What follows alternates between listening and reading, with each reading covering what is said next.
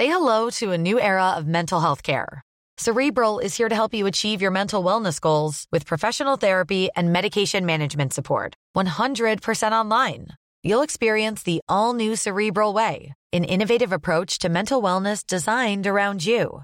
You'll get a personalized treatment plan from a therapist, prescriber, or both in a safe and judgment free space. Your cerebral therapist or prescriber will outline a customized plan with clear milestones along the way so you can get to feeling your best. With Cerebral, you're not alone in your mental health journey.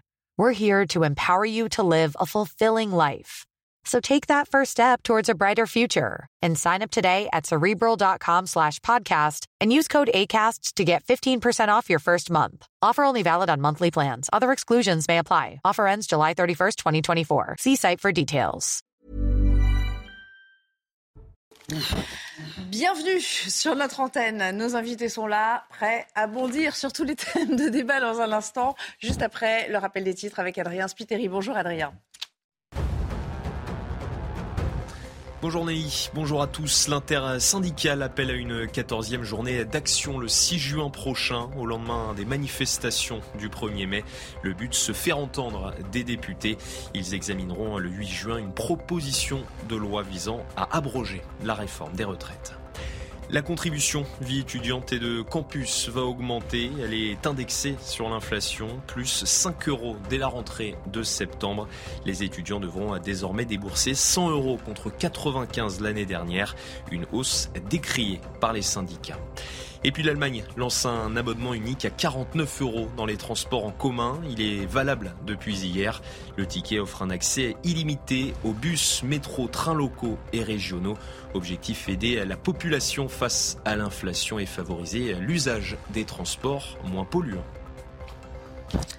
Bienvenue à ceux qui nous euh, rejoignent dans 90 minutes info. Nos invités euh, aujourd'hui, on a plaisir à, accueillir Jean Messia. Bonjour Jean. Bonjour Nelly. Président de l'Institut Apollon. Qui a changé. Euh, vous avez créé maintenant euh, un autre. Euh, ah oui une autre, oui, une autre structure. Enfin, on évolue, ça s'appelle maintenant l'Institut Vivre Français. Voilà. Je laisse deviner pourquoi. C'est dit. Euh, Jean-Claude Dacier est là également. Bonjour Jean-Claude, ça va bien? Oui. Vous avez été en, en vacances parlementaires, vous aussi, parce qu'on va aller à l'Assemblée dans un instant. Non, pas de vacances parlementaires pour J'ai été accablé par les images que nous avons diffusées hier. Eh bien, on va en reparler, effectivement. on va en reparler, en effet. C'est sans doute ce qui nous a le plus, euh, le plus frappé, le plus marqué hier. Bonjour Louis-Marguerite. Bonjour. Je rappelle que vous êtes député euh, Renaissance de Saône-et-Loire. Merci d'avoir répondu à notre invitation. Et euh, Sandra Buisson, bonjour. pour revenir justement sur ce qui s'est passé hier. Vous étiez là avec nous pour le commenter en direct. Ça n'a sans doute pas été la journée historique sur laquelle misaient les syndicats, mais évidemment, on se souviendra, hélas, ai-je envie de dire, de ce 1er mai pour le degré de violence commise par les Black Blocs, plus agressif que jamais, avec à l'arrivée d'innombrables dégâts sur leur parcours, que ce soit à Lyon, à Nantes, à Paris. Et puis je vous parlais donc euh, de l'Assemblée avec euh, la reprise des travaux et les questions au gouvernement. En voici une. rassemblé autant de participants.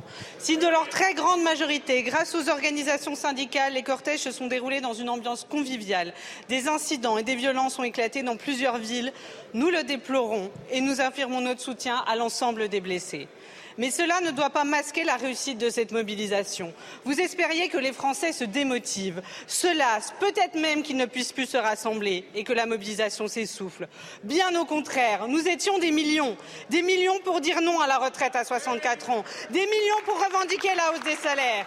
Des millions pour vous demander enfin de nous respecter.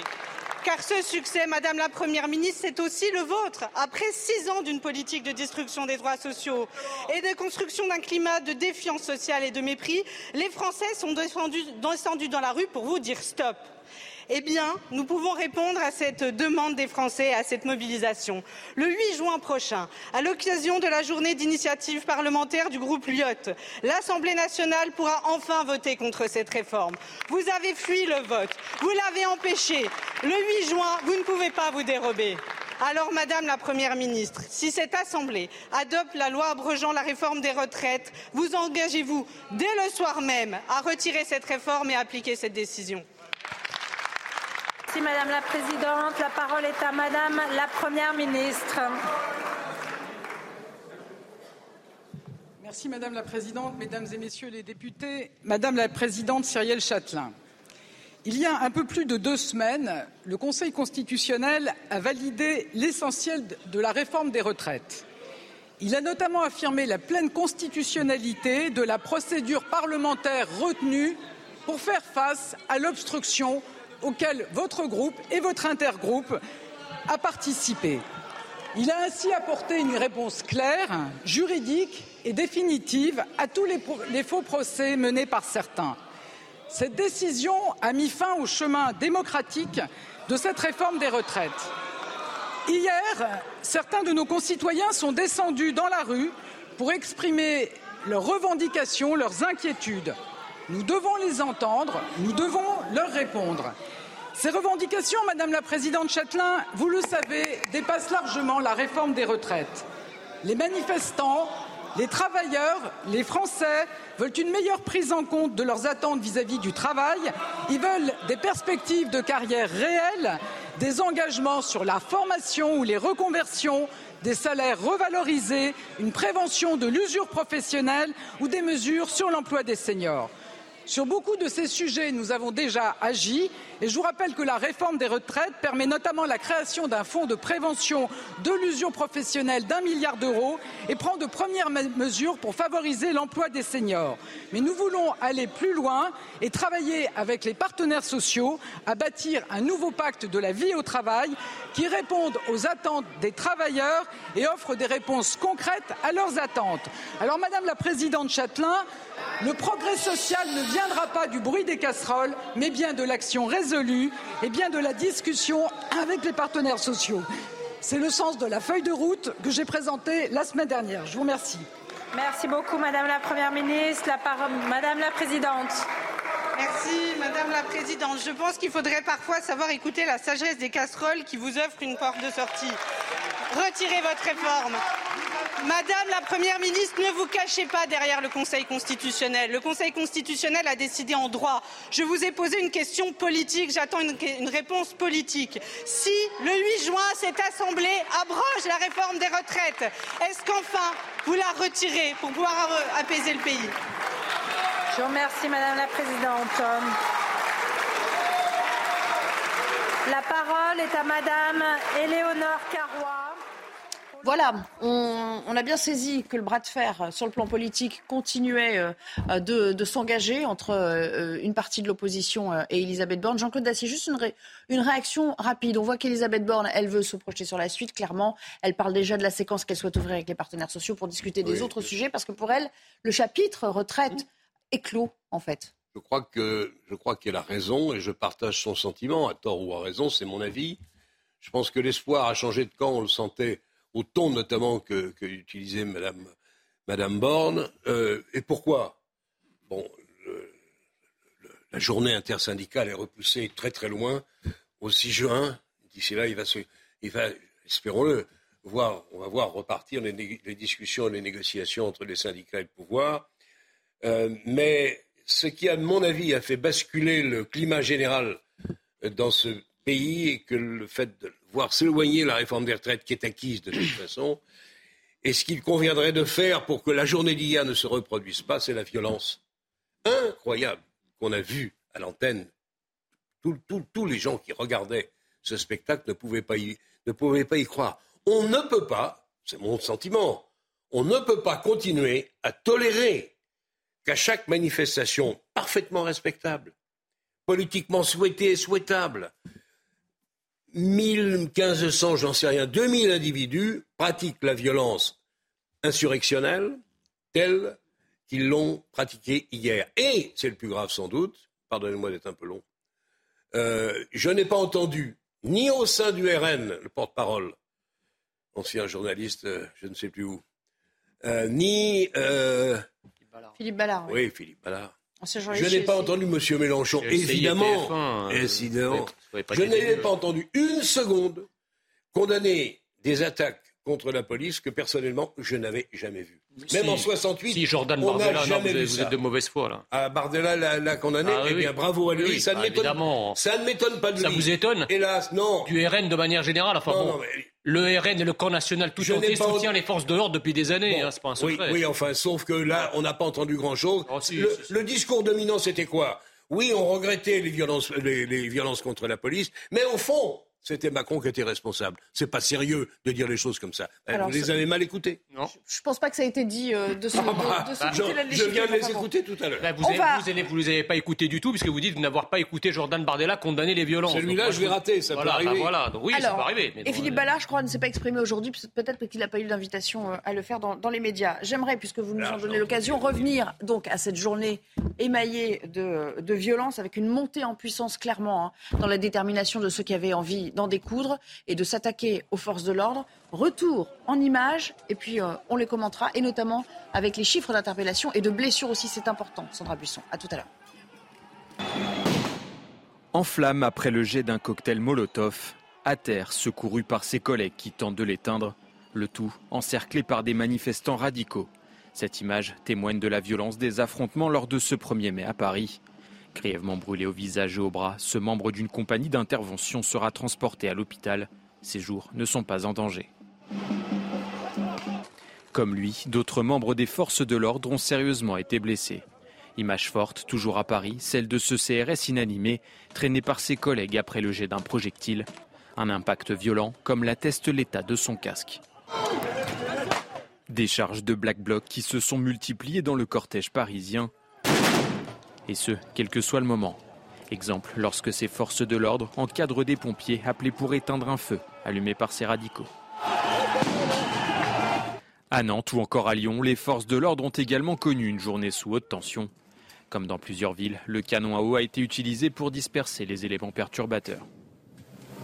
si les images ne suffisent pas, je vous parlais à l'instant euh, de ce nouveau euh, stade franchi dans le, dans le degré de violence, ce qu'a confirmé euh, Laurent Nunez. Écoutez. La singularité de la journée d'hier par rapport aux 12 précédentes, c'est qu'hier, il y avait un niveau de violence dans ce pré-cortège chez les casseurs, chez les individus ultra, qui a dépassé euh, largement le niveau de violence qu'on avait euh, constaté sur les 12 dernières plus nombreux?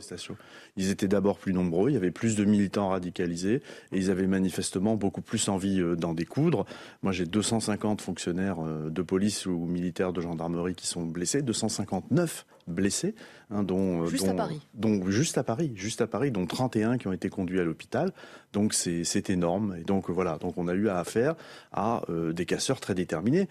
Et donc, à l'arrivée, Sandra Buisson, les chiffres en attestent. 540 euh, interpellations au niveau euh, national, 406 euh, membres des forces de l'ordre blessés et 61 manifestants blessés au niveau national.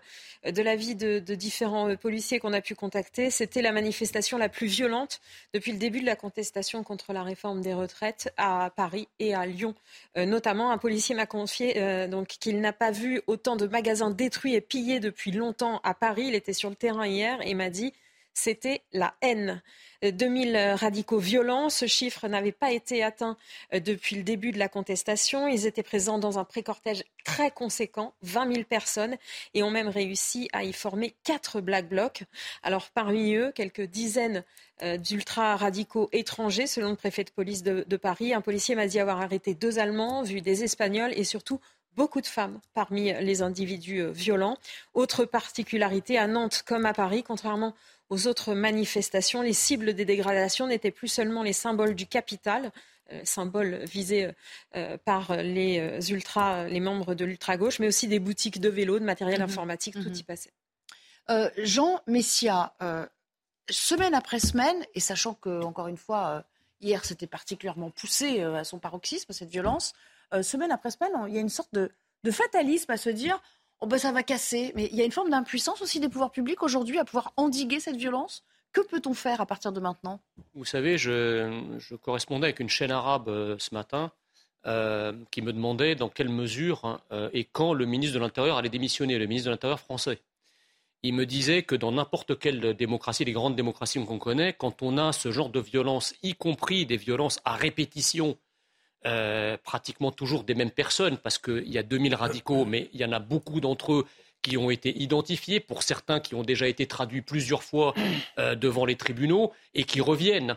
Donc, si vous voulez, nous avons assisté hier à la faillite, une fois de plus, de la doctrine euh, du ministre de l'Intérieur, ou en tout cas de ses directives. Donc pour vous, il doit y avoir un aveu d'échec bah, Il y, a un aveu d'échec, d'autant plus que si vous voulez, on a, on a véritablement, vous avez utilisé les bons mots, on a véritablement, si vous voulez, un aveu d'impuissance. Pourquoi?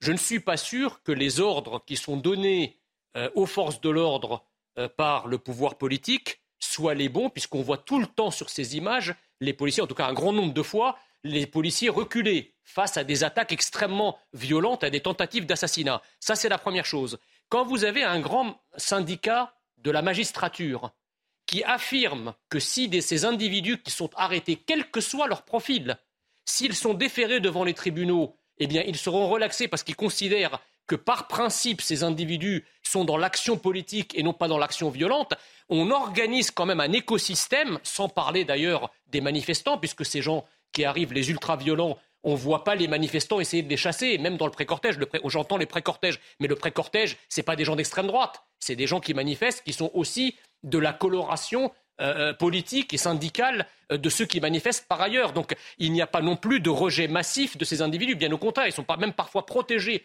par certains manifestants qui les alertent des charges des forces de l'ordre, etc. Donc on a un écosystème à la fois sur le terrain et institutionnel qui fait que ces, radicaux se sentent, comment dirais-je, impunis et, et, non sanctionnés. Donc ils ont open bar pour euh, caillasser, pour violenter, pour agresser. la tête Alors attendez, attendez, attendez, attendez, Louis Marguerite, au-delà, au-delà des pouvoirs publics et de l'exécutif, est-ce qu'il y a un souci aujourd'hui, parce que c'est ça qui pointe au fond, sur le plan légal, c'est-à-dire qu'il y a une impuissance légale, tout simplement. C'est Louis Marguerite qui va répondre. D'abord, pardon, juste, je partage pas du tout, du tout ce que vous venez de dire. Je vous le confirme, je savais pas que vous étiez spécialiste du maintien de l'ordre, mais je vois que. Bah, franchement, c'est pas raisonnable. Pour le grand spécialiste, non, Justement, je, dis ça avec beaucoup de prudence, parce que précisément, je je suis pas un spécialiste. Pas, Déjà simplement juste euh, penser pour le policier qu'on a vu qui était sous les flammes et qui a sans doute peut-être des séquelles. Et donc je sais pas qui va aller euh, avoir son conjoint, sa conjointe, ses enfants, ses proches pour lui dire qu'il aura peut-être des séquelles. Enfin, c'est très compliqué. Quoi. Donc vraiment penser évidemment. Et heureusement, et heureusement, c'était ça faisait longtemps que c'était pas arrivé que les groupes de gauche euh, à l'Assemblée nationale ont, condamné. Il était temps. il était temps et heureusement qu'ils l'ont fait. maintenant, est-ce qu'il y a un souci? On a quand même une législation qui existe. Je dis pas que, que tout est suffisant, que c'est parfait sinon on n'aurait pas les images qui sont actuellement euh, à l'écran. Mais euh, là où le seul point que je partage avec vous, c'est qu'effectivement, il y a des individus qui viennent de l'étranger, notamment de, de, groupes, de groupuscules allemands, effectivement, des informations dont on dispose, qui sont par définition, par définition, et d'autres sans doute, par définition pas les bien, bien bienvenus sur le scène nationale. Euh, effectivement, il faut qu'on ait une justice. Alors, je, rappelle juste, hein, que pour, pour, pour, pour, que tout le monde l'ait bien en tête, que nous avons quand même une justice qui, quoi qu'on en dise, exécute quand même les peines. Plus de 92% des peines sont, exécutées sont exécutées en France. je vous donne les chiffres, il faut peut-être regarder dans le détail. c'est 92% on va cet après-midi. On va le voir, mais j'entends, j'entends bien. Et je, je, dois dire que, alors peut-être que c'est pas, pas satisfaisant, c'est pas ce que je suis en train de vous dire, mais malgré l'extrême violence à laquelle nos forces de sécurité, nos forces de l'ordre sont exposées, euh, on, a, on a malheureusement sans doute échappé au pire. C'est-à-dire que s'ils si, n'avaient pas été là et si on n'a pas adapté nos méthodes, je cite notamment euh, le sénateur Jérôme Durin, qui est sénateur dans mon département et avec qui je partage pas grand-chose et qui en plus s'oppose à la réforme des retraites. Il a été observateur euh, à la Bravem hier, il a été, il a été interviewé par vos confrères hier soir et ce matin.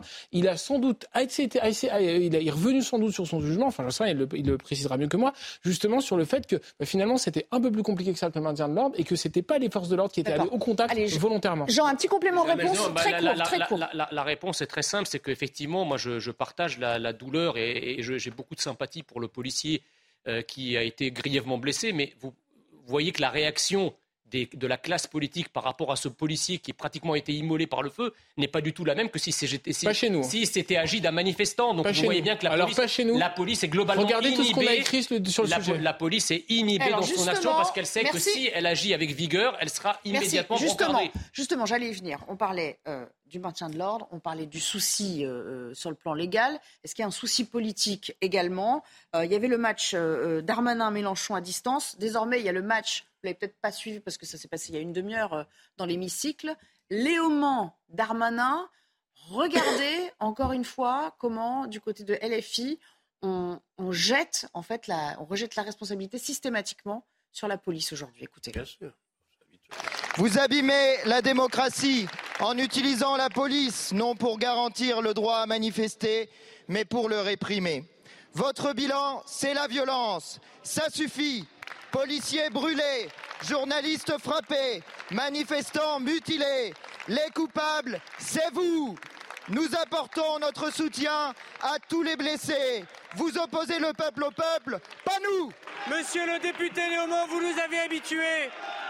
Vous nous avez habitués Là où vous nous avez moins habitués, c'est pas tellement votre haine anti-police, c'est que vous n'avez même pas un mot pour les trois militants du Parti communiste qui ont été agressés par les Black Blocs. Et puis je vous le disais, je vous fais réagir à ça, Jean-Claude. Euh, juste avant, il y avait un tweet dans la même veine de Jean-Luc Mélenchon, euh, quelques heures plus tôt, qu'on a évidemment beaucoup commenté. Regardez, il nous dit, euh, le, leader des, des, Insoumis, le maintien de l'ordre a tourné une fois de plus à une absurde violence générale. Darmanin en est 100% responsable. C'est pourquoi il veut reporter sa responsabilité sur les autres les policiers devraient se méfier d'un chef aussi lamentable. Bon, en somme, on essaie à gauche de, retourner la police contre, contre euh, C'est classique. Monsieur Mélenchon a eu, après la parole, je crois, hier, il n'a pas dit un mot de cela. Bon, aujourd'hui, il rajoute Darmanin, il rajoute la responsabilité de la police. Le député France Insoumise a dit la même chose à l'Assemblée il y a quelques minutes. Il, semble quand même qu'ils sont un peu en difficulté il y a un décalage entre les images que chacun a pu voir et puis le discours politique euh, qui vient se greffer là-dessus, où je le répète, pour ça que euh, les propos de mon camarade Jean m'ont un peu euh, troublé tout à l'heure, c'est que le responsable, c'est Darmanin, et évidemment tout de suite derrière, c'est Macron. Ce n'est pas sérieux, ce n'est pas, ce n'est pas du tout le spectacle auquel les Français ont assisté hier, et la question qui s'est posée autour de ce de ce 1er mai historique, mais pour les mauvaises raisons. C'est qu'est-ce qu'on fait maintenant? En effet, peut-être qu'on pourra y commencer à y répondre. Il y a eu une époque où on pouvait, où on a essayé d'empêcher euh, ces manifestants violents de nuire. Là, manifestement, il n'y a plus aucun motif juridique qui les, qui les amène à faire attention à ce qu'ils font.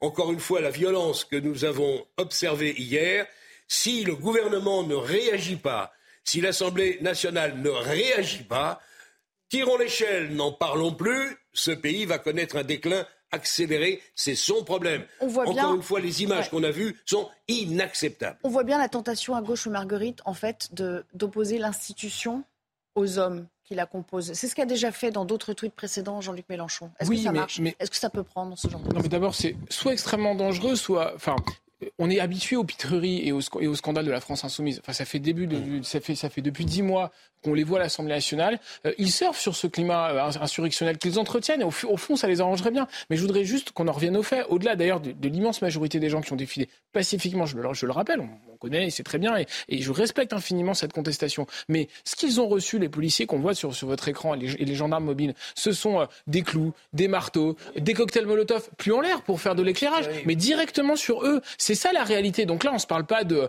de pour ou contre la réforme des retraites, de pour ou contre tel ou tel droit acquis. Euh, voilà, on, on pourrait y revenir. Mais là, on se parle de gens, une, une atteinte à l'intégrité physique de gens qui ont choisi de servir l'État et qui et qui, et qui acceptent de mettre leur vie en danger pour cela. C'est ça dont il s'agit. Et ça, effectivement, il faut le condamner très fermement. Et on l'a fait. Je voudrais juste rassurer, rassurer Jean, Jean Messia. Partout la majorité présidentielle, on l'a fait et on l'a fait très clairement. Jean Messia, il y a quand même un problème dans le sens où euh, on a l'impression qu'il n'y a plus de notion d'état de droit, euh, de réplique à une violence provoquée. C'est-à-dire que les policiers devraient ne plus rien faire. En, forme, en, en, somme, il y, a, une forme de délégitimation de l'action même de maintien de l'ordre aujourd'hui. Non, mais l'état de droit, vous savez, c'est devenu une, notion vaseuse euh, qui ne sert qu'à soutenir tout ce qui détruit la France. Ce n'est plus un état de droit protecteur de la France et des Français, ni même d'ailleurs des libertés publiques. C'est devenu, si vous voulez, un concept euh, qui est un concept antinational d'une certaine façon et qui est agité en tant que tel par tous les partis d'ailleurs qui brocardent la police, qui critiquent euh, les institutions dès lors qu'elles cherchent à protéger euh, la France et les Français. ça, c'est la première chose. La deuxième chose, c'est que les casseurs que nous avons vus dans cette manifestation, ce, ce sont véritablement des milices néofascistes. C'est-à-dire ce sont des gens qui s'entraînent dans des camps à faire une guerre civile en quelque sorte. C'est ce qu'on a vu parce que quand on pense euh, euh, à mettre de l'huile dans un cocktail Molotov pour qu'il s'accroche le plus possible euh, à l'uniforme des policiers afin qu'il soit parfaitement immolé, là, on n'est pas dans des violences classiques de, types qui, sont, qui seraient échaudés ou D'ailleurs, Gérald Darmanin l'a tweeté hier, il a dit on veut, tuer les on est, on est, on est véritablement... Qu'est-ce qu'on fait? Qu'est-ce qu'on fait? bah, Qu'est-ce qu'on fait? Effectivement, à, à violence à violence illégitime, la République doit opposer sa main lourde et ferme pour les traquer, les traduire en justice et les embastiller. Or, c'est pas ce qui est fait. 500 interpellations, 500 interpellations. Et Il y a des termes un peu plus prudents que embastiller. Attendez, attendez, c'est bien. Qu'est-ce qui va se passer? Nous allons voir. Nous allons voir. Nous allons voir. Mais embastiller, on peut trouver un autre terme. Moi, je vois. Enfin, tout le monde voit d'ailleurs. Tout le monde voit quoi? Il voit que d'une manif sur l'autre, les casseurs sont de plus en plus nombreux et de plus en plus violents. À chaque fois, vous nous dites, oui, il y a eu 100 interpellations, 300 interpellations, 1000 interpellations, ça n'empêche pas. Moi, je juge sur des résultats. Ce qu'on voit à la télé, ce que tout le monde a vu à la télé, c'est, ça a existé. Pas, donc, donc c'est la preuve aussi que votre gouvernement n'agit pas. Merci, merci Jean-Claude. Jean-Claude, Jean-Claude Dacier, euh, vous, on en parlait tout à l'heure, la réponse de la justice également. Au-delà même des interpellations, qu'est-ce qui se passe Qu'est-ce qui découle de ces interpellations Écoutez ce qu'on disait, ben, tiens, on y revient. Jordan Bardella, l'interview que vous avez ratée, c'était ce matin. Je pense que maintenant il faut sévir et qu'il faut une certitude des peines.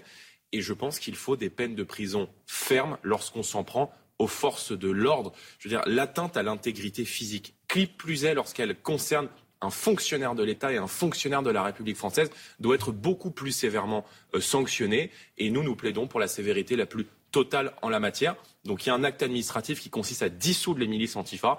Et puis deuxièmement, il faut que la justice soit implacable avec ceux qui touchent à des fonctionnaires de la République française. C'est une piste, c'est une piste, Louis Marguerite. Il faut, il faut en venir à ça. Sa réaction est parfaite.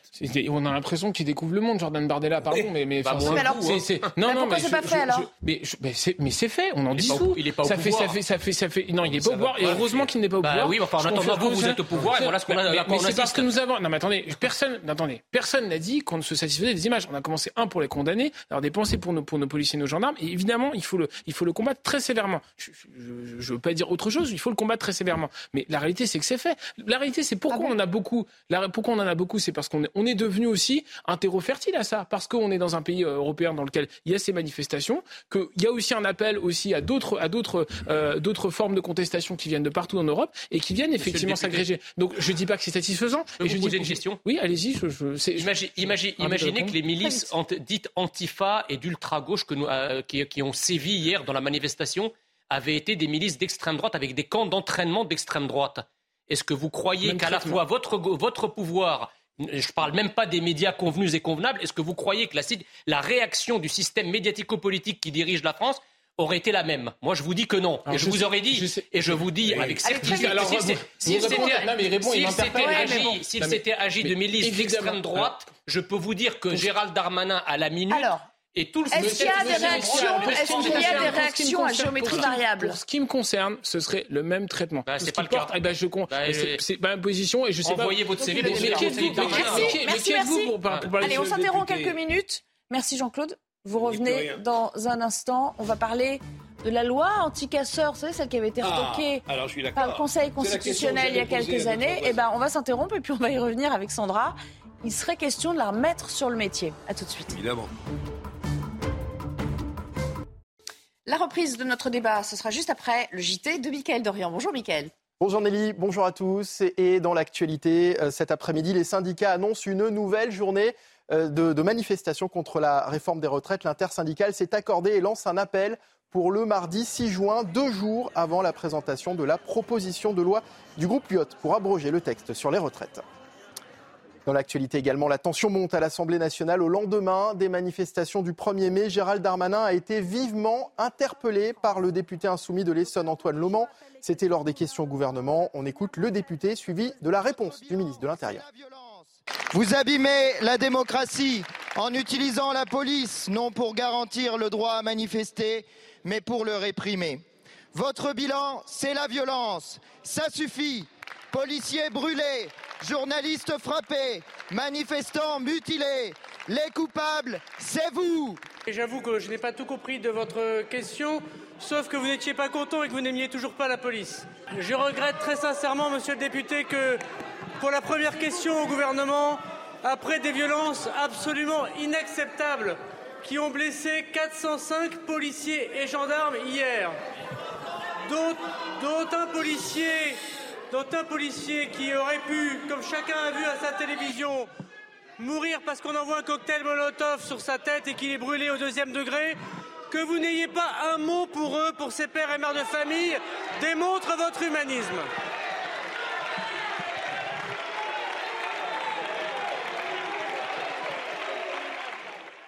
Gérald Darmanin, qui était sur RMC ce matin, le ministre de l'Intérieur a annoncé vouloir durcir la loi anti-casseurs. Les précisions dans un instant, dans 90 minutes info. Ces casseurs, justement, que l'on appelle aussi Black Blocs, on les retrouve également chez nos voisins européens, en Angleterre, en Allemagne ou encore aux Pays-Bas. Dans ces pays aussi, la police peine à les maîtriser, mais vous allez voir que d'un pays à l'autre, les méthodes sont quelque peu différentes. Somaya Labidi. Si tous les États européens insistent sur l'apaisement lors des manifestations, d'un pays à l'autre, l'approche n'est pas la même face aux Black Blocs. Parmi les pays où les méthodes sont les plus offensives, il y a les Pays-Bas. La police y tire parfois à balles réelles, comme à Rotterdam en novembre 2021, où deux personnes ont été blessées par balles lors d'une manifestation contre les mesures sanitaires qui a dégénéré. Autre exemple chez nos voisins allemands, où la police utilise très peu d'armes dissuasives, telles que les LBD, les gaz lacrymogènes ou les grenades assourdissantes. Dès les premières tensions, la police allemande encercle les individus violents et procède au corps à corps avec les manifestants radicaux. Ailleurs, la volonté de désescalade prime, comme en Belgique, où les canons à eau sont systématiquement présents pour éviter les affrontements.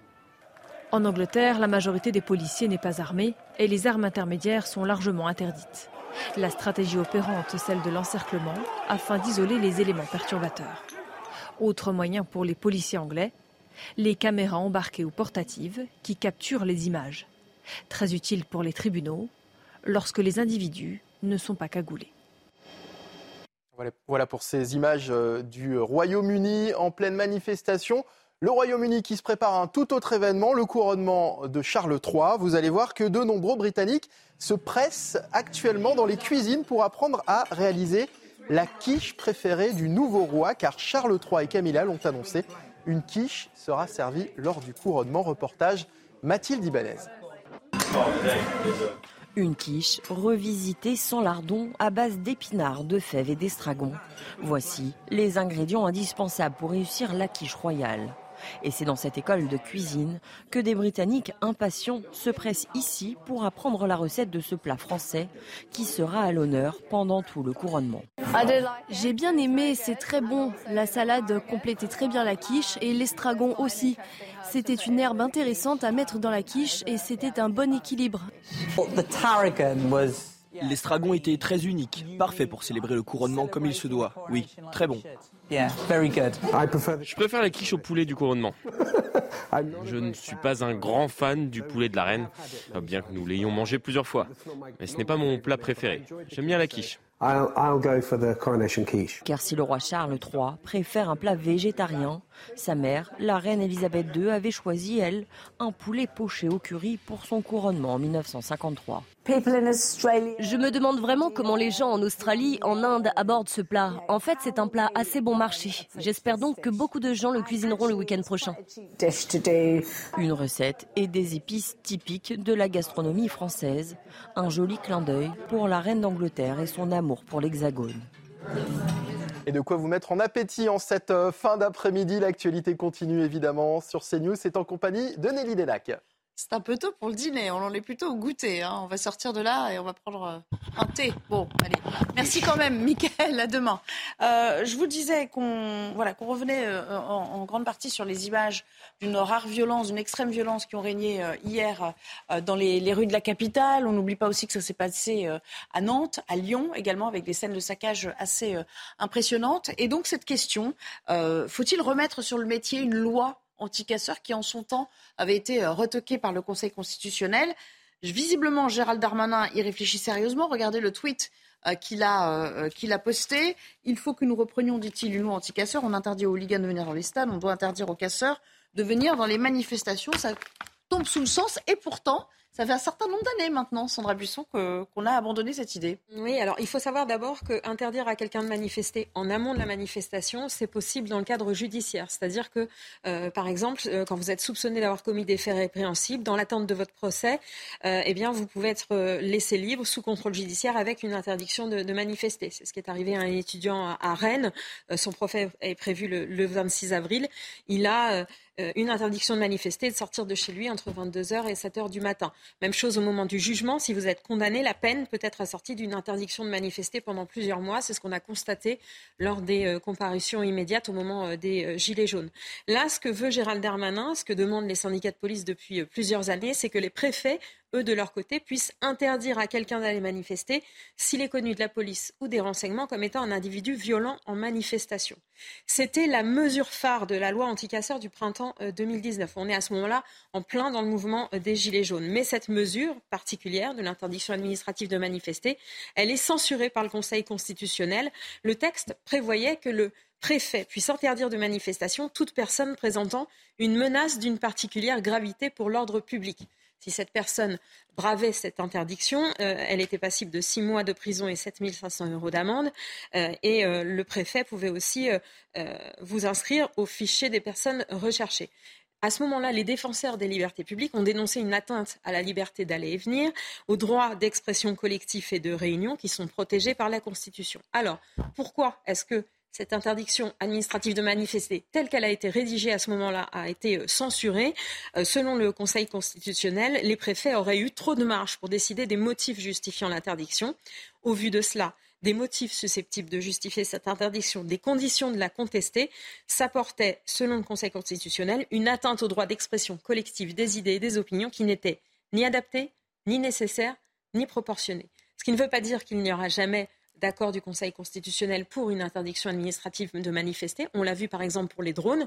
Le Conseil avait mis un veto à une première loi et qui a été et finalement les drones ont été euh, acceptés tels que la légalisation a été euh, faite euh, dans une loi a posteriori. Donc ça ne veut pas dire que ça ne pourra jamais arriver, c'est juste que tel que c'était libellé et des, les conditions qui étaient prévues dans cette loi anticasseur au printemps 2019 n'étaient pas conformes. Est-ce qu'on peut imaginer que les choses vont évoluer, Louis Marguerite, sachant que le contexte aussi a changé et que la gravité des exactions est quand même, euh, est quand même plus importante. Bah, si elles peuvent évoluer euh, de façon à permettre à la fois aux préfets euh, ou leurs délégataires ou les forces de police, de gendarmerie de pouvoir agir mieux, plus et, de façon plus puissante, bien sûr.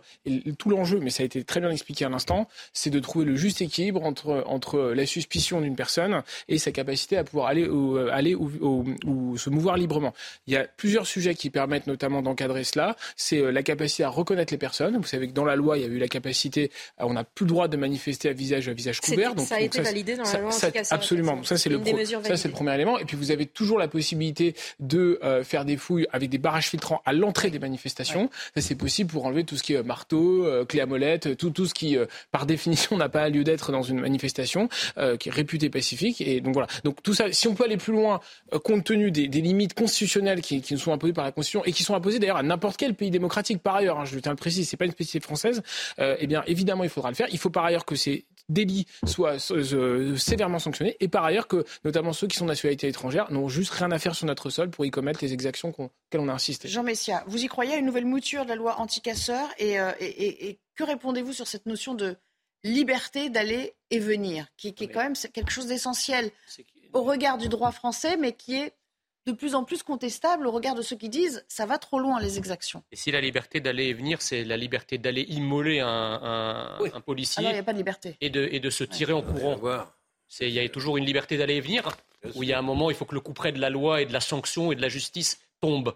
Bon, ça c'est la première chose. La deuxième chose, c'est que moi je suis toujours fasciné, si vous voulez, euh, par euh, euh, le système, enfin en tout cas les représentants du, du, du, gouvernement qui nous expliquent en permanence pourquoi on ne peut pas faire contre certaines catégories. Donc si on dit les casseurs, il faut les arrêter, il faut les traduire devant la justice, il faut euh, leur donner des peines exemplaires pour pas qu'ils recommencent, vous allez avoir toute une bronca pour vous expliquer que l'état de droit nous empêche de, etc., trouver toutes les arguties possibles et imaginables pour essayer effectivement de dire l'état de droit nous interdit. En revanche, on constate que quand c'est d'autres publics, d'une autre couleur politique, alors là, ça se met en branle, mais comme un mécanisme huilé comme une horloge suisse.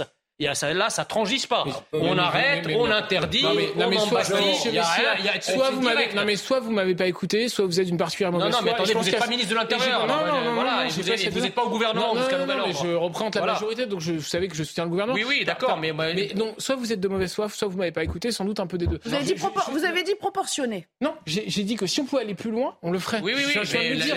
Mais attendez, vous êtes commentateur politique, vous êtes au pouvoir. Non, mais tout l'enjeu, mais tout l'enjeu, j'ai le pouvoir partager avec d'autres. Oui, mais Alors, laissez-le laissez argumenter, sinon on ne va pas s'en sortir non plus. de fond à faire, peut travailler de fond. On a essayé de le faire en 2019 et ça a été retoqué, ça a été expliqué, mais juste à l'instant. Mais quand si on peut aller encore plus loin, on le ferait. Et par ailleurs, il y a les questions des sanctions, elles doivent être appliquées. Je parle pas que je de pas dire autre chose. Je, je vous réponds. Oui, mais je parle. moi, je parle de l'état. Je parle de vous, mais je parle aussi de l'état de droit. Dans, dans le Conseil constitutionnel fait partie de l'état de droit. On constate que le Conseil constitutionnel freine des cas de fer quand il s'agit de certains publics, mais par contre, c'est pas le gouvernement. Mais, oui, mais justement, mais moi j'ai dit, j'ai dit l'état de droit, donc ça inclut le gouvernement, mais ça, ça le dépasse. Donc ça, il y a aussi le Conseil constitutionnel, le Conseil d'État, toutes les institutions vous expliquent pourquoi c'est impossible d'agir contre certains, certains, certains publics. Sur la question des drones, effectivement, les drones avaient été, la, loi sur les drones avait été retoquée dans un premier temps. Il a fallu forcer quand on a vu ce qui s'est passé au moment, au moment de, de, de la, des manifestations. Bah donc on l'a fait, ça a été confirmé par le tribunal administratif il y a deux jours. Si vous avez oui, oui, mais attendez, vous avez vu, la, non mais attendez, vous avez vu, la, vous avez vu la loi, on a, on, la police a le droit d'utiliser les drones, mais vous avez vu dans quelles conditions? C'est comme si on freinait des cas. Alors, vous n'avez pas le droit de, de, de, de reconnaissance faciale, vous n'avez pas le droit de, transmettre les images en direct pour pouvoir arrêter des manifestations violentes. Merci. C'est juste enregistré pendant 7 jours. Jean-Claude. À condition que ça ne soit pas effacé au bout de 7 jours. Donc, si vous voulez, tout ça est quand même, est quand même vachement tiré par les cheveux. Est-ce que vous y croyez à la loi anticasseur sous une nouvelle forme, avec des réponses plus sévères Déjà, je, je laisserai le, le soin aux gardes des Sceaux et à l'équipe gouvernementale de préparer une loi qui soit convenablement écrite et qui ne soit pas euh, euh, recalé par le Conseil constitutionnel en attendant, parce que ça, ça demandera quelques mois et peut-être davantage. En attendant, si on avait déjà les moyens, je ne suis pas sûr qu'on les ait, de sanctionner sévèrement les gens qui hier ont été arrêtés après avoir jeté des pavés d'un kilo ou d'un kilo et demi sur les flics, d'avoir jeté des morceaux de ferraille pris on ne sait pas où sur les flics. Bref, on ne, on ne parle pas là de la liberté de manifester. On ne parle pas de la liberté de se mouvoir. On parle de gens qui viennent systématiquement casser et peut-être mieux du flic en repartant, tuer si possible. faire mal. Et ce sont des révolutionnaires, ils ont le droit après tout, mais ils n'ont pas le droit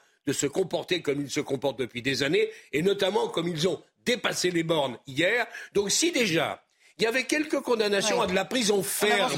Ce soir ou demain, auprès d'une dizaine ou d'une quinzaine, je saluerais cela comme un miracle. Je ne suis pas sûr que ce soit le cas. Sandra, on rappelle le nombre d'interpellations et donc de comparutions immédiates. Quand est-ce qu'on sera fixé? Alors, 540 interpellations au niveau euh, France entière. Euh, les gardes à vue peuvent durer 24 à 48 heures. Donc, euh, priori, les premières comparutions immédiates, c'est pas avant demain. Mais ce qu'il faut garder en tête aussi, c'est que on a tendance dans les médias à ne juger que par le nombre de comparutions immédiates, sauf qu'il mm. y a des enquêtes beaucoup plus longues qui se passent et on n'est pas, nous médias, au rendez-vous de la finalité de ces enquêtes. Par exemple, ce policier qui a subi ce jet de cocktail Molotov, c'est une euh, enquête qui a été ouverte pour tentative d'homicide volontaire. Il va y avoir du travail d'investigation judiciaire. Ça ne va pas se faire en deux jours avec comparution immédiate. C'est-à-dire que le type qui a jeté le cocktail Molotov, on, potentiellement, on le retrouvera, on le coffrera. C'est ce qui s'est passé pour les gilets jaunes de l'Arc de Triomphe. On les a retrouvés. En fait, les médias se focalisent sur la réponse comparution immédiate. Déjà, il peut y avoir d'autres réponses judiciaires, les CRPC, etc. Il est dubitatif, Jean Messia, à côté. Non, mais moi, je vous explique comment ça se passe. Non, mais il y a heureusement moins grave que le cocktail Molotov. Non, mais je suis d'accord. Mais balancer des cailloux, pas des cailloux, des pavés. Je peux, je non, mais vas-y, on va la laisser finir, on répond après. Besançon, euh, pendant la manif euh, contre la réforme des retraites, un individu, un radical, a tapé avec un, un skateboard sur la tête d'un policier qui était à terre.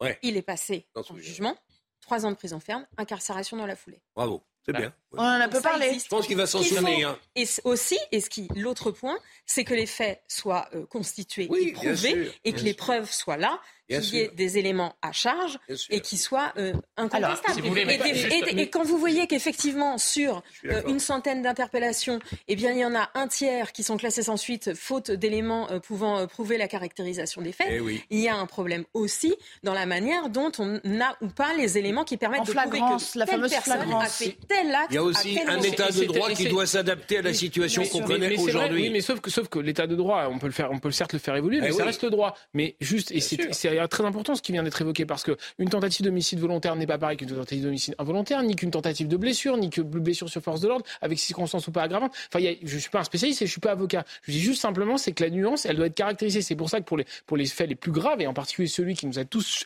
extrêmement choqués, on pense la réponse, à sera pas demain. Et, évidemment, il y, a, besoin parce que si on veut caractériser un, un, crime, un crime, un crime, eh bien, il faut plus de temps. Oui, mais d'accord, d'accord. Mais Sandra, euh, quand même, vous dites, s'il y a un tiers qui est classé sans suite, quand c'est classé sans suite, c'est classé sans suite. C'est-à-dire que c'est fini, on n'y revient pas. Oui, c'est classé Donc il y a quand même deux tiers d'enquête qui restent ouvertes. Non, mais enfin, alors, moi, je prends le. C'était ce qu'on avait euh, constaté, je crois, le 16 euh, mars. J'ai pris cet élément parce qu'on. Alors, j'ai pas les chiffres sous les yeux, mais euh, effectivement, on avait constaté, c'était un tiers pour la réponse immédiate. C'est-à-dire un tiers, effectivement, des, des gardes à vue pour lesquels les éléments n'étaient pas suffisants, en fait. C'est pas que la justice est laxiste, c'est qu'il n'y a pas les preuves. Alors après, voilà, genre, il faut pouvoir les incriminer aussi. Si vous n'avez pas d'éléments pour les incriminer, vous faites comment? Il y a les images, certes, mais. Et puis il y a le temps médiatique, parce que nous, on s'intéresse effectivement aux comparutions immédiates. On va pas forcément mettre notre côté dans ce qui passe après. C'est pas par la comparution immédiate, en fait. C'est le serpent. C'est ça qu'il faut avoir l'esprit. C'est le serpent qui se mord la queue, parce qu'on peut pas, si vous voulez, en amont s'empêcher de reconnaître les individus parce qu'on ne veut pas utiliser les drones à reconnaissance faciale on ne veut pas, euh, si vous voulez, que les policiers puissent faire leur travail en direct grâce aux technologies modernes. Donc évidemment, vous vous privez là d'une source d'information qui vous permettrait en aval de condamner les individus. ça y est, on évolue sur les ben, drones. on, on évolue sur les drones, mais avec les limites que j'ai dit tout à l'heure. Et parce que, encore une fois, parce que les gens ont gardé en mémoire que les manifestants et les, révolutionnaires utilisaient des drones quand les policiers, eux, avaient interdiction de s'en servir. Donc c'est pour ça que le Conseil constitutionnel a évolué. Mais sur le, sur le fond, ah. l'évolution n'est pas très importante. Ça, c'est la première chose. La deuxième chose, c'est que personne dans ce pays ne croit que la justice, en tout cas euh, à ce stade et concernant les casseurs, est d'une extrême sévérité. Parce que quand vous nous dites qu'un tiers, euh, euh, effectivement, sont un, un tiers sur les... C'est sur une journée donnée, c'est pas une généralité. Peu importe, mais sur, sur 100 personnes qui sont arrêtées dans ces manifestations, in fine, combien sont condamnées à de la prison? On verra, on je verra vous, je vous fiche mon billet que c'est une extrême minorité. donc évidemment, c'est mais c'est donc donc, donc ce que je peux ce que je vais vous dire, c'est qu'il n'y a pas d'exemple. Ceux qui ont été arrêtés quand même, c'est suite à des gestes qui sont condamnables. On les a pas arrêtés par hasard. On les a pas arrêtés parce qu'ils étaient là. On a eu le cas. Euh, enfin, ma Schulz qui était allé au procès euh, d'un homme qui avait été euh, reconnu. En fait, il, a, il avait mis le feu à euh, à des éléments, euh, à du mobilier urbain, enfin des poubelles lors d'un cortège sauvage. Les policiers l'ont repéré, ils n'ont pas pu l'arrêter au moment, ils l'ont retrouvé un peu plus tard dans la soirée, il avait un jogging rouge.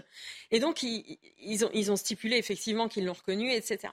Sauf qu'aucun élément ne corroborait cette information, que la vidéo euh, qui avait été saisie ne le montrait pas sur les faits. Et donc, oui, il a été relaxé parce qu'aucun élément ne permettait de prouver qu'il était là à ce moment-là et que c'était l'auteur de ce feu. Il y a quand même un biais, si vous voulez, qui vise, quand même à dédouaner. on, connaît la coloration politique d'un certain nombre de magistrats qui sont pas, qui sont pas, enfin, en tout cas, qui sont une grosse minorité. Je peux vous assurer que si, c'est des militants d'extrême droite qui sont traduits devant ces juges, ils, ils tordraient le droit dans tous les sens pour les foutre en tôle. Là, ce n'est pas le cas.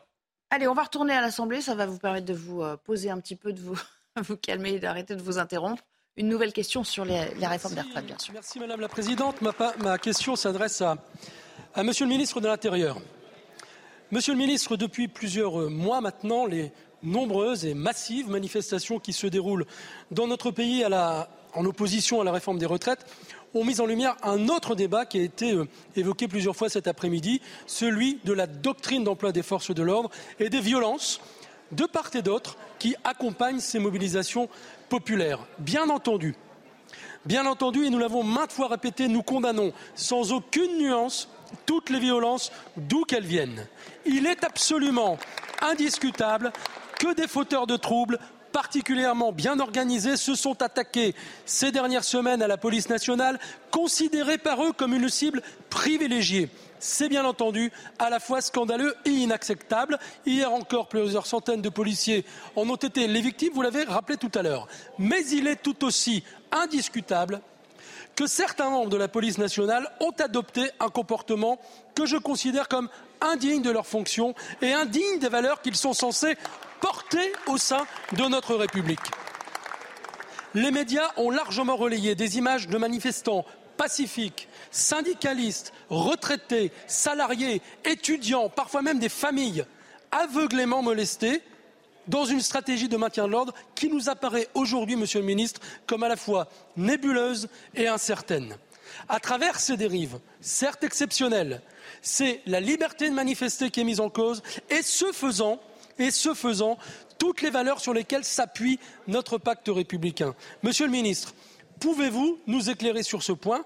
Ces policiers Ont-ils agi, agissent-ils au coup par coup, spontanément, de manière autonome ou obéissent-ils à des instructions précises qui ainsi participent à l'escalade de la violence? Dans l'un ou l'autre cas, vous en conviendrez, cela pose problème. Merci. Je vous remercie. La parole est à Monsieur Olivier Véran, ministre délégué chargé du renouveau démocratique et porte-parole du gouvernement. Merci Madame la Présidente, Mesdames et Messieurs les députés, Monsieur le député Roger Vico. Merci d'abord euh, pour votre question, merci surtout d'avoir condamné euh, les violences euh, qui ont été constatées dans certaines villes de France à l'occasion de ces manifestations. Je pense que c'est important. Moi, je ne partage pas du tout ce que dit Mélenchon quand il parle de mauvaise république. Je suis convaincu qu'il n'y a pas de bonne et de mauvaise république. Par contre, il y a sans doute des bons et des mauvais manifestants. Les bons manifestants, c'est ceux qui viennent avec une revendication sociale, un 1er mai ou un jour de mobilisation, qui manifestent en famille parfois, entre collègues, et qui veulent porter un message avec la parole publique. Le mauvais manifestant, c'est celui qui, honnêtement, je pense, se moque totalement de la cause pour laquelle il vient manifester, mais qui vient armé avec des barres de fer, des boules de pétanque, parfois des bidons d'essence, et qui vient là pour en découdre, entre guillemets, peu importe le flacon, pourvu qu'on ait l'ivresse. Monsieur le député, face à cela, les forces de l'ordre, elles ont un objectif. Le premier objectif, et je pense qu'il faut à chaque fois le marteler et le rappeler, c'est de commencer par garantir la sécurité des manifestants eux-mêmes pour que les bons manifestants qui viennent revendiquer puissent le faire en toutes conditions de sécurité. Moi, je me mets à la place d'un CRS, d'un policier, d'un gendarme qui euh, est euh, couvert avec un casque pour pouvoir se protéger, qui reçoit des boules de pétanque, qui reçoit parfois des bidons d'essence, voire des cocktails Molotov, comme on l'a vu, et qui arrive à conserver son calme et son professionnalisme pour s'orienter, orienter toute son action vers la protection des Français qui manifestent librement dans nos rues. Moi, franchement, excusez-moi, hein, mais ce qui me choque avant tout, c'est d'abord cela. Et j'aimerais bien que 80% des prises de parole de la gauche, quand il s'agit de cela, viennent condamner d'abord ceux qui agressent les policiers avant de commencer par condamner les policiers qui se défendent tant bien que mal. Est-ce qu'il y a, des abus? Est-ce qu'il y a des situations de tension? Est-ce qu'il y a des situations de débordement? Oui, à l'évidence, et les images le montrent. Et à chaque fois qu'il y en a qui sont identifiés, l'inspection générale des forces de police est saisie et des procédures sont engagées. Parce que les policiers sont porteurs de l'autorité de la République, parce qu'ils sont défenseurs non pas de la mauvaise ou de la bonne République, mais de la République pour tous les Français. Merci beaucoup, Monsieur le Ministre. La parole est à Monsieur William Martinet pour la France Insoumise. Jean-Claude, dans quelques secondes, un commentaire sur ce 8 mai d'un député euh, PS qui dit certes, il y a eu des violences exercées, etc., euh, contre, contre les, policiers, mais euh, les policiers eux-mêmes ne sont pas exemplaires. Il y a toujours cette idée que les policiers n'ont pas de réponse C'est vrai qu'il peut arriver à des policiers de ne pas être exemplaires. En général, ils sont traduits par l'IGPN ou par un autre organisme directement ayant affaire à la justice, et l'enquête est en cours, et parfois ils sont suspendus ou on connaisse de graves difficultés. Mais le discours du député socialiste, bon, il était, c'est le discours éternel des députés socialistes, 50-50, dos à dos, et puis chacun repart dans son coin, et puis il a, il a fait son boulot. C'est pas bien, parce qu'on a vu hier, encore une fois, moi, je suis pas un défenseur absolu des forces de l'ordre, mais quand je vois le spectacle d'hier et la manière dont ils ont été traités, qu'un député socialiste se comporte comme ça n'est pas brillant. En revanche, je trouve que Véran, avec les mois qui passent, commence à avoir un discours de plus en plus, euh, comment dire, euh, euh, politiquement malin. Il est capable de répondre et de faire de la politique je trouve qu'il va falloir le surveiller aussi, celui-là. Et puisqu'on parle de, politique et de réponse à ce qui s'est passé hier, notez que demain, euh, j'ai oublié de vous le dire tout à l'heure, Laurent Nunez, préfet de police de Paris, sera l'invité de Laurence Ferrari pour euh, son interview euh, politique de 8h15. Donc on suivra avec attention sa, sa réponse. Petite interruption de séance pour nous aussi. Et puis on revient. Louis Marguerite, Jean Messia, vous aurez la parole. À tout à l'heure. Nous sommes de retour et avant de reprendre le débat, je vous propose de euh, euh, se rafraîchir la mémoire avec les principaux titres de l'actualité en compagnie d'Adrien Spiteri à nouveau. Le revenu de citoyenneté supprimé en Italie par le gouvernement de Giorgia Meloni. Il est remplacé par un chèque d'inclusion. Cette aide bénéficie à des millions de personnes pauvres dans le pays. L'objectif est d'inciter les jeunes à trouver du travail. Une décision qualifiée de provocation par l'opposition et les syndicats. Les soignants non vaccinés vont être réintégrés à partir de mi-mai en France, annonce du ministre de la Santé François Braun. Cette décision fait suite à l'avis favorable de la haute autorité de santé donnée fin mars. Pour rappel, les soignants avaient été suspendus faute de schéma vaccinal complet contre le Covid-19. Et puis clap de fin pour euh, Morgan Parra, le demi de mêlée du Stade français va mettre un terme à sa carrière de joueur à la fin de la saison. Il intégrera le staff technique du club parisien. En 2011, il avait atteint la finale de la Coupe du Monde avec l'équipe de France de rugby. Nous allons reparler évidemment de ce qui s'est passé hier. On a pris l'angle euh, des euh, forces de l'ordre avec euh, ces violences et ce policier qui a été blessé puisqu'il a, été incendié par un cocktail Molotov. et on va aussi prendre l'angle des commerçants parce que on a tendance peut-être à le perdre de vue aujourd'hui, mais il y a énormément de boutiques pas seulement des banques, pas seulement des euh, agences d'assurance qui ont été euh, euh, prises à partie hier, mais sur toute une étendue de plusieurs centaines de mètres à Paris. Il y a eu des commerces qui ont été systématiquement saccagés. Regardez les images de ce qui s'est passé hier, les images les plus saisissantes, mises en lumière par Vincent Farandège. Le long du parcours de la manifestation, les mêmes images, des vitrines brisées, taguées. Les banques sont particulièrement prises pour cible par les casseurs mais d'autres commerces sont aussi parfois vandalisés, comme cette agence immobilière. Les éléments perturbateurs ont réussi à pénétrer dans le bâtiment. Le gérant de l'enseigne est venu tenter de nettoyer les lieux et constater les dégâts. Il n'y a plus de vitrines, euh, trois vitrines qui avaient été remplacées déjà l'année dernière, donc euh, on a pris des habitudes. Hein. Demain, euh, retour au commissariat et on recommence. En fait, à un moment donné, tu te lèves le matin pour faire un boulot, et il y a quelqu'un qui considère qu'il peut casser, que les gens manifestent euh, pour le 1er mai, j'ai pas de train, mais dans ces conditions-là, non. pourquoi? Un ras-le-bol des commerçants situés entre la place de la République et la place de la Nation à Paris, là où passent la plupart des cortèges. À chaque manifestation, ils risquent la dégradation de leurs locaux. Certains réclament que les cortèges empruntent plus souvent d'autres itinéraires.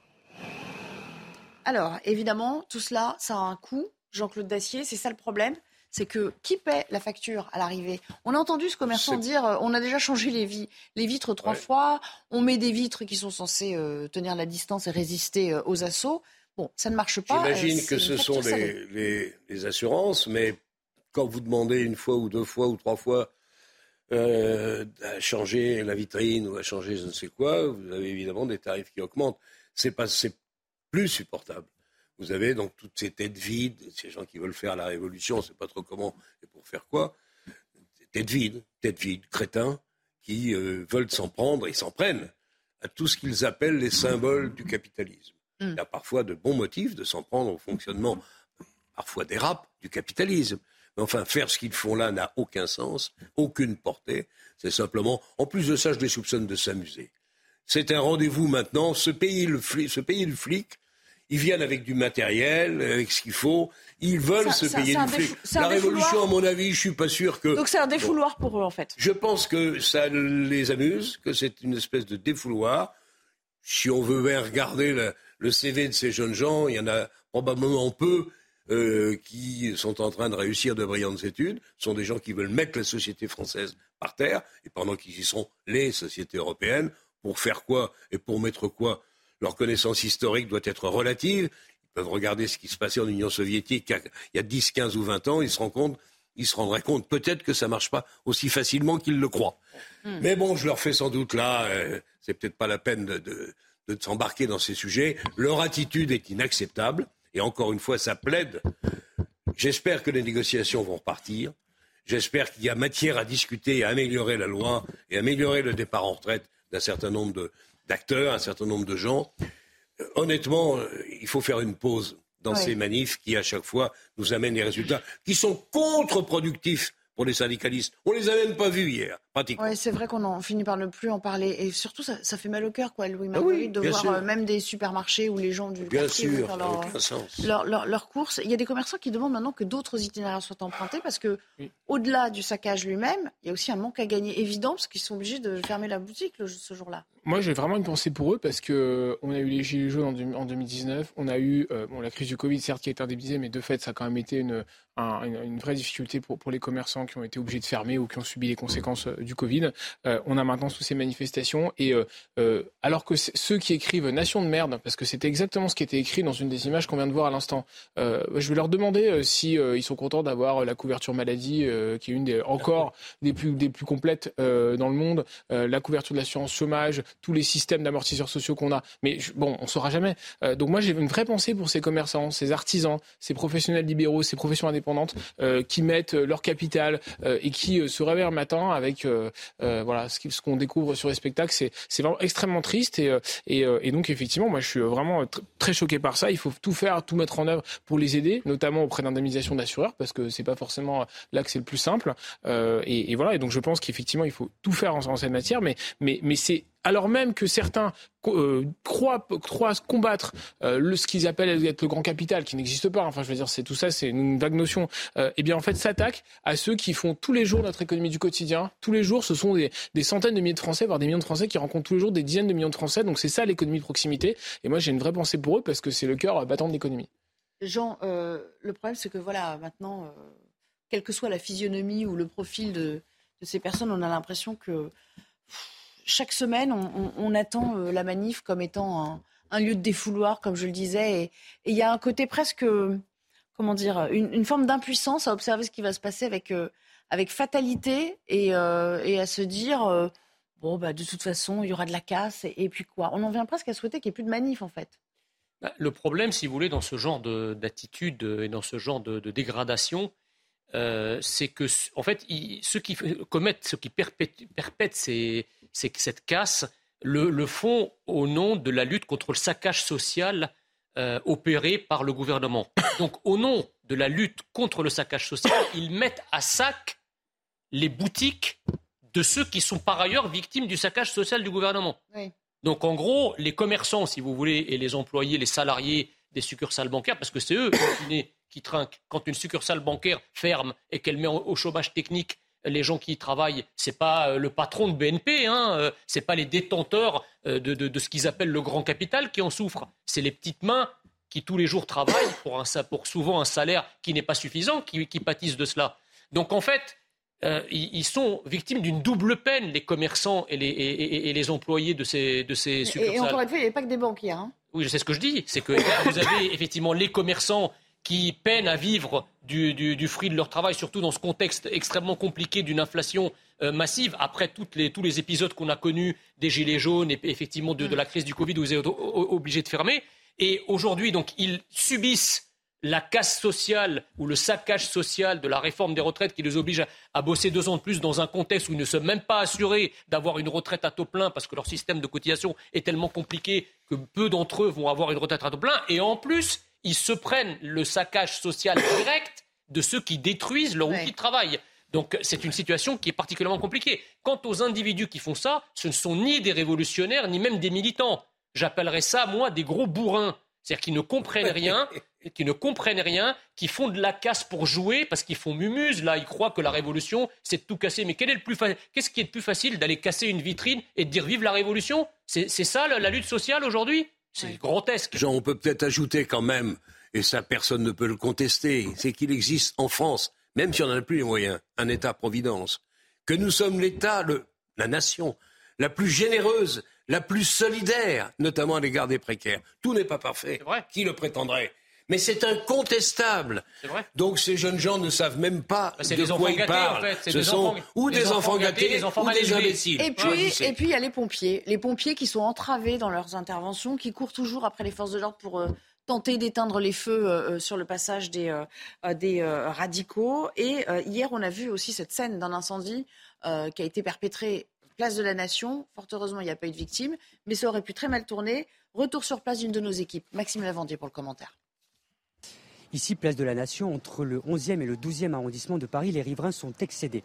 Excédés puisqu'ils subissent à chaque manifestation des dégâts et des casses sur des commerces ou encore sur cet immeuble en chantier incendié par des éléments radicaux en marge de la manifestation contre la réforme des retraites. On a pu voir des riverains qui passaient prendre des photos ou juste encore constater des dégâts. Nous avons pu nous entretenir avec eux et beaucoup d'entre eux ne cachaient pas leur consternation face à cela. Je vous propose de les écouter. Alors qu'on manifeste, d'accord, moi j'ai l'habitude à la nation, mais enfin quand on arrive à des dégradations comme ça, c'est scandaleux. Moi j'en ai marre de ces casses. J'ai vu hier un reportage à la télé, aux États-Unis c'est 35 ans de prison, parce que c'est considéré comme du terrorisme. Pourquoi on fait pas ça en France? C'est triste, c'est vraiment très très triste, et puis euh, je trouve ça tellement débile de s'en prendre comme ça à des bâtiments, et je pense pas que ça fera avancer les choses. C'est un scandale quoi, je trouve ça, euh, c'est un paysage... Euh, de dégrader comme ça euh, les biens d'autrui. Euh, je trouve ça assez, assez méchant en fait. Un constat également partagé par les commerçants nombreux ici, place de la Nation. Il nous a raconté qu'ils ont dû fermer leur commerce bien avant l'arrivée du cortège pour ne pas être la cible des casseurs. Voilà, on voit que la colère monte, euh, y compris du côté des riverains qui n'ont rien demandé à personne.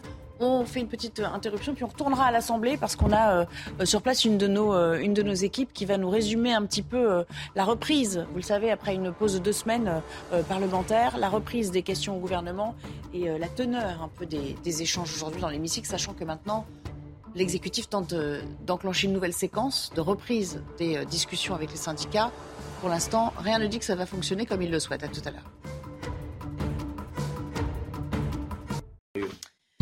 De retour avec vous pour la toute dernière partie de l'émission. Je vous le disais, on va filer du côté du euh, Palais Bourbon parce qu'Elodie Huchard a suivi aujourd'hui euh, la séance de questions au, gouvernement. Bonjour Elodie, ravi de vous retrouver, euh, quoique voilà, délocalisée à l'Assemblée aujourd'hui. On le rappelle, il y a eu une pause parlementaire d'une quinzaine de jours, mais les députés ont repris du service aujourd'hui et toujours, encore et toujours, la réforme des retraites qui, bien que désormais promulguée, cette loi s'invite toujours dans l'hémicycle. Oui, Nelly, et clairement, ce qu'on voit, c'est d'un côté le gouvernement qui a très envie de tourner la page. Aurore Berger, ce matin, la présidente du groupe Renaissance ici à l'Assemblée, nous disait que pendant ces 15 jours euh, de vacances parlementaires, ses collègues sur les marchés dans leur circonscription n'avaient pas du tout entendu parler de retraite. Ils avaient entendu parler de pouvoir d'achat, signe qu'il était aussi le temps de passer à autre chose. Mais autant vous dire que la séance de questions au gouvernement a rappelé justement à l'exécutif que la réforme des retraites était dans toutes les têtes. Évidemment, l'opposition qui n'a eu de cesse d'interpeller la première ministre encore le ministre de l'Intérieur, évidemment aussi sur les manifestations euh, violentes hier, mais sur cette réforme euh, des retraites. Et ils appellent encore et toujours au retrait de la réforme. L'opposition, comme les syndicats hein, d'ailleurs, est extrêmement déterminée. Ils ne lâcheront rien. Euh, il y a deux échéances qui se rapprochent. Hein. l'échéance du RIP, ça c'est demain, et puis la proposition de loi Lyotte déposée le mois prochain à l'occasion de, la niche parlementaire, avec là quand même, j'imagine, un, maigre espoir, mais on tente de s'y raccrocher, j'imagine. Oui, parce que je vous le disais, l'opposition est prête à tout et est déterminée. Alors en ce qui concerne euh, le référendum d'initiative partagé, euh, demain on a pu interroger, y compris d'ailleurs des députés de gauche, qui sont très peu optimistes quant à euh, la décision du Conseil constitutionnel. Mais Mathilde Panot disait ce matin, après tout, c'est un moyen aussi d'utiliser tous les outils qu'on a à notre portée et de montrer au gouvernement qu'on ne lâchera rien. Et puis il y a effectivement cette date du 8 juin, puisque le groupe Lyotte, Liberté, Indépendant et Outre-mer a déposé une proposition de loi pour abroger la réforme des euh, retraites. Alors c'est, on l'avait vu, hein, c'est aussi le groupe qui avait déposé la motion de censure. Ils ont un avantage, c'est qu'ils sont beaucoup plus consensuels, si je puis dire, que l'intergroupe de l'ANUPS ou que le Rassemblement euh, national. Mais problème le même que pour la motion de censure, si on ajoutait tous les groupes qui pourraient voter euh, cette motion, c'est-à-dire toute l'ANUPS, le Rassemblement national Elliott, il manque encore au moins 35 voix, notamment des républicains, pour faire adopter cette proposition de loi. Et puis, il y a un inconvénient de calendrier qui peut paraître anecdotique, mais qui a quand même son importance. Le 8 juin sera un jeudi. On le sait, traditionnellement, les députés sont physiquement à Paris, éventuellement le lundi, surtout le mardi et le mercredi. Et le jeudi, ils rentrent en circonscription. Et du côté des LR, on nous explique que peut-être ça pourrait en arranger certains de rentrer en circonscription, de faire savoir sur les réseaux sociaux qu'ils sont occupés sur le terrain, plutôt que de prendre part à un nouveau vote dans l'hémicycle. Alors ça, c'est pour... Merci beaucoup, Elodie Huchard. Ça, c'est pour la partie politique, mais l'intersyndicale, eh bien, elle n'a pas euh, euh, fini la partie non plus. Euh, on va d'ailleurs se pencher sur cette question maintenant, puisqu'on sait désormais qu'il y a euh, un appel à mobilisation prévu le, 6 juin prochain. C'est ce qui s'est décidé lors de la rencontre de l'intersyndicale aujourd'hui pour définir un plan d'action euh, commun, euh, sans qu'on sache réellement s'ils seront au diapason pour aller rencontrer Elisabeth Borne dès lors qu'elle lancera des invitations. Laurent Berger, en tout cas, lui, pour la CFDT, Il n'a pas caché son envie d'y aller. Je propose de l'écouter. Et puis on aura peut-être un, autre son de cloche avec un représentant de FO dans un instant. Il y a deux rendez-vous encore qui permettent d'infléchir euh, euh, cette, application de la loi. Le premier, c'est mercredi, une décision du Conseil constitutionnel sur le référendum législatif partagé. Sur l'âge. Si, si, jamais, sur l'âge, euh, si jamais le, le, Conseil constitutionnel validait ce, référendum législatif partagé, il y aurait une voie de dérivation pour dire, bah, écoutez, on fait les neuf mois de débat citoyen nécessaires et la loi ne s'applique pas, on ne fait pas les décrets, on attend. Ça, c'est le premier. Donc ça, c'est mercredi. C'est mercredi. Le deuxième, c'est le 8 juin un groupe parlementaire qui s'appelle LIOT a une niche parlementaire et a proposé dans cette niche parlementaire une proposition de loi qui serait l'abrogation de la loi qui vient d'être euh, promulguée par le président de la République. Euh, et là, euh, ce serait la première fois finalement que le Parlement puisse se prononcer sur le contenu de cette loi. Bonjour Patrick Privat, merci d'être avec nous en direct. Vous êtes trésorier confédéral de Force ouvrière. Merci beaucoup. Laurent Berger, je rappelle, là on va se projeter un petit peu sur les invitations qui seront lancées par euh, Elisabeth Borne dans quelques jours, a priori. Euh, Laurent Berger, il dit, voilà, nous, au fond, maintenant, euh, on prend acte de ce qui s'est passé, même s'il mise encore, vous venez de l'entendre, sur ce qui peut se passer sur le plan institutionnel. mais on prend acte quand même de la promulgation de la loi. Maintenant, il va peut-être falloir avancer sur d'autres sujets. Est-ce que vous le rejoignez sur, ces, sur ces questions? Bonjour tout d'abord et merci pour votre invitation. Euh, au moment où on parle, on n'a pas encore reçu formellement d'invitation euh, de la part de la Première ministre. Donc, euh, nous ne connaissons pas les modalités de cette consultation, si je puis dire. Oui. Ah, D'accord. Mais bon, si vous y allez, si, si par exemple votre, votre syndicat consent à y aller, de quoi voulez-vous parler? C'est-à-dire que est-ce que vous allez poser un préalable, en l'occurrence l'abrogation de, la loi retraite, ou au fond, est-ce que comme la CFDT, vous dites, il y a d'autres sujets, euh, je crois que j'ai lu euh, un extrait d'un de, vos représentants qui disait, on peut au fond euh, aussi décider d'y aller pour parler de pouvoir d'achat, de l'indexation des, salaires, du, dégel de l'indice sur les salaires. Enfin, ce sont des choses sur lesquelles vous pensez que vous avez une marge de manœuvre pour convaincre l'exécutif? Mais nous pouvons discuter de tout pour ce qui concerne notre parti. Hein. Je ne ferai pas les, propos pour, euh, je dirais, pour les parlementaires. Chacun fera ce qu'il aura à faire de son côté. Hein. Euh, bien entendu, nous suivons le calendrier. Euh, vous aurez noté que nous avons appelé à une nouvelle mobilisation le 6 juin prochain. le 10 si je puis dire. Et que le 8 juin, il y a une nouvelle proposition de loi qui sera déposée. Et euh, d'ici là, nous allons rappeler à l'ensemble des parlementaires et, sur les territoires, ce qu'ils ont bien pu vouloir voter, que ce soit à l'Assemblée ou au Sénat. Et que chacun n'oublie pas ce qui s'est passé euh, pendant ces trois derniers mois. Voilà ce que nous allons faire pour le moment. Après, sur l'invitation, je vous dis, on peut discuter de beaucoup de choses. On peut discuter du salaire, on peut discuter du SMIC, on peut discuter du point d'indice dans la fonction publique. D'ailleurs, euh, l'ensemble des fédérations de fonctionnaires ont demandé la réévaluation de la valeur du point d'indice dans la fonction publique. Euh, nous avons revendiqué, comme toujours, une augmentation du SMIC. Le SMIC qui vient juste d'être augmenté depuis le 1er mai, euh, c'est simplement l'augmentation légale qui a été donnée. Il n'y a pas eu de coup de pouce. D'accord. Donc vous pensez que vous avez peut-être une marge de manœuvre de ce point de vue. Mais vous misez encore, je le, sens bien quand même à travers votre réponse, sur la proposition de loi Lyot dont on disait tout à l'heure ici qu'elle avait quand même peu de chances de, passer. Donc euh, de ce point de vue-là, il y aura peut-être une impasse quand même. Moi, moi, je ne suis pas parlementaire. Mais euh, je fais mon travail syndical euh, de mobilisation des équipes sur le terrain. D'accord. C'est ça que nous faisons aujourd'hui. Une dernière question. toujours notre opposition à cette mmh. réforme des retraites. Une dernière question sur l'intersyndicale, dont on a beaucoup dit euh, effectivement qu'elle a tenu la distance, c'est un fait indéniable. Est-ce qu'elle est intacte? Est-ce que le fait que Laurent Berger, au fond, se démarque quand même grandement aujourd'hui déjà dans le propos euh, de la CGT, euh, peut sonner le, glas de l'intersyndicale dans les, dans les semaines, les mois à venir? Il n'y a pas de glas de l'intersyndicale sur le dossier des retraites. Vous avez eu un communiqué commun ce matin de l'ensemble de l'intersyndicale. Donc, vous voyez qu'il n'y a pas de glas de l'intersyndicale sur ce dossier retraite, bien au contraire. Eh bien, Tout le monde est déterminé pour faire retirer ce projet. On prend rendez-vous dans quelques jours et on verra si effectivement vous répondez à l'invitation d'Elisabeth Borne et euh, en fonction des termes euh, de l'invitation qui vous seront qui vous seront soumis. Merci beaucoup, Patrick Privat, euh, d'avoir répondu à nos questions. Une petite réaction, euh, tiens, Louis Marguerite, à ce qui vient d'être dit. Absolument. Moi, je voudrais répondre à, M. Privat et d'une manière générale à toutes les organisations syndicales qu'il euh, y a des tas de chantiers sur lesquels on va pouvoir travailler. Et en fait, le dialogue n'a pas été rompu, malgré évidemment la tension que nous, nous, venons de traverser et dans laquelle nous sommes encore. Notamment, je, et il en convient, mais, il, il attend de voir Il y a un accord, voudrais simplement mentionner, mentionner. Et d'ailleurs, c'est même pas, c'est même pas le grâce au, gouvernement, la majorité, c'est grâce à la, à la responsabilité des organisations syndicales comme des organisations patronales. Il y a eu un accord national interprofessionnel sur le partage de la valeur. C'est quoi en, en deux mots c'est comment on redistribue mieux et à plus les mmh. bénéfices euh, des entreprises. Donc ça ne concernera pas absolument tout le monde, mais ça, concernera beaucoup de salariés du secteur privé. Il y a un projet de loi qui va être présenté par le gouvernement au Conseil des ministres puis à l'Assemblée nationale. J'aurai l'honneur d'en être rapporteur et de le défendre à l'Assemblée nationale. Donc voilà un sujet. Et je précise que mmh. la plupart des organisations dont été signataires, y compris Force ouvrière. Mais ce qui vous dit, lui, c'est que l'un n'exclut pas l'autre. C'est-à-dire qu'en gros, il y a deux dossiers concomitants à porter. Enfin, il va me corriger si je me trompe. Monsieur Privat, il est resté avec nous.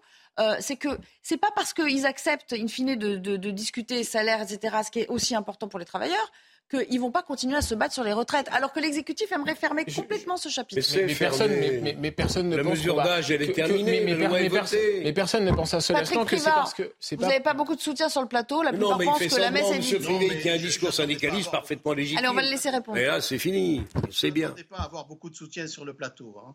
Ça, ce n'est pas, pas le souci de ce point de vue-là. Effectivement, monsieur le rappelait à l'instant, nous avons un accord national interprofessionnel sur le partage de la valeur. Nous sommes officiellement consultés sur ce texte la semaine prochaine. Nous sommes signataires de cet accord. Et nous entendons bien que cet accord soit intégralement retranscrit. Il y a d'ailleurs, déjà, parce qu'on a le projet, un petit souci sur la retranscription. Dans le préambule de cet accord, il est bien mentionné que euh, le partage de la valeur ne saurait se substituer au salaire. Nous souhaitions, ensemble des interlocuteurs et des partenaires sociaux, que ce soit retranscrit dans le Code du travail. Or, dans le projet qui nous est présenté, ça n'est pas retranscrit. Ça pose déjà un problème de méthode. Alors que le gouvernement s'est engagé à retranscrire intégralement cet accord, déjà, il y a un petit souci sur ce problème. Donc c'est quand même assez mal engagé, c'est ça Non, mais comment non, non, on, on, commence le travail parlementaire. Le gouvernement a fait déjà un excellent travail et de consultation. Non, mais c'est de la frustration ô combien importante. Quand on a plusieurs reprises sur l'accord interprofessionnel que le salaire doit primer sur euh, l'intéressement ou la participation, ça n'est pas anodin. Et c'est signé de nombre d'organisations, toutes les organisations patronales et une majorité des organisations syndicales. Bon, vous faites référence en fait à, la proposition d'Elisabeth Borne d'étendre l'intéressement et la participation aux entreprises de moins de 50 salariés. Mmh. Et vous dites, c'est pas ça la priorité, c'est d'abord on monte les salaires. Réaction de Jean Messia. Bah, le, problème, si vous voulez, c'est que euh, ce monsieur a, a, tout à fait raison de se méfier d'une certaine façon, parce que évidemment, même si le dialogue n'est pas formellement interrompu, il y a quand même un contexte euh, d'un manque de confiance euh, des organisations syndicales euh, vis-à-vis du gouvernement compte tenu de ce qui s'est passé avec la réforme des retraites. Je veux dire, la réforme des retraites continue indirectement à polluer et, plus, et, au-delà le dialogue social. On le voit. Donc, si vous voulez, y a, le gouvernement tente évidemment de sortir de l'ornière de la réforme des retraites pour décaler le, dialogue social sur d'autres problématiques, mais on voit bien que même dans ces autres problématiques-là, il y a euh, un effet boomerang, en quelque sorte, de la, de la, de la réforme des retraites et de la conflictualité liée à la réforme des retraites sur, ces nouvelles, sur ce nouveau dialogue. Jean, soyons sérieux, la réforme des retraites est votée. Et personne ne la retirera, ça c'est terminé. En revanche, ce choix, ça n'empêchera pas les Français de s'y opposer. Ce choix du 6 juin est bien choisi. Je pense que ça préserve d'abord l'unité de l'intersyndicale, que c'est important pour eux et que c'est important pour la suite du dialogue. Pour moi, il ne fait pas l'ombre d'un doute que maintenant la parole bah, est à, j'ai fini, la parole est à la négociation et à la discussion avec les syndicats. Je ne doute pas que c'est ce qui va s'ouvrir dans les jours Vous savez que le 6 juin, c'est la, date, la date du débarquement. débarquement. Peut-être qu'on va débarquer le gouvernement, du coup. Merci beaucoup. C'est amusant, oui. Merci Patrick Privat. On, on prend rendez-vous dans quelques Merci, jours. Merci, au revoir. On a bien senti que pour vous, le combat n'était pas terminé. Merci à tous les trois de m'avoir accompagné cet après-midi. Euh, dans un instant, bien sûr, Laurence Ferrari avec euh, Punchline. Et regardez, son invité euh, de demain, c'est bien sûr Laurent Nunez. ce sera l'interview politique, mais ça, le rendez-vous est pris pour demain à 8h15. En attendant, vous avez rendez-vous avec elle pour Punchline. Excellente soirée sur notre antenne. On se retrouve demain à 15h30 pour ce qui nous concerne.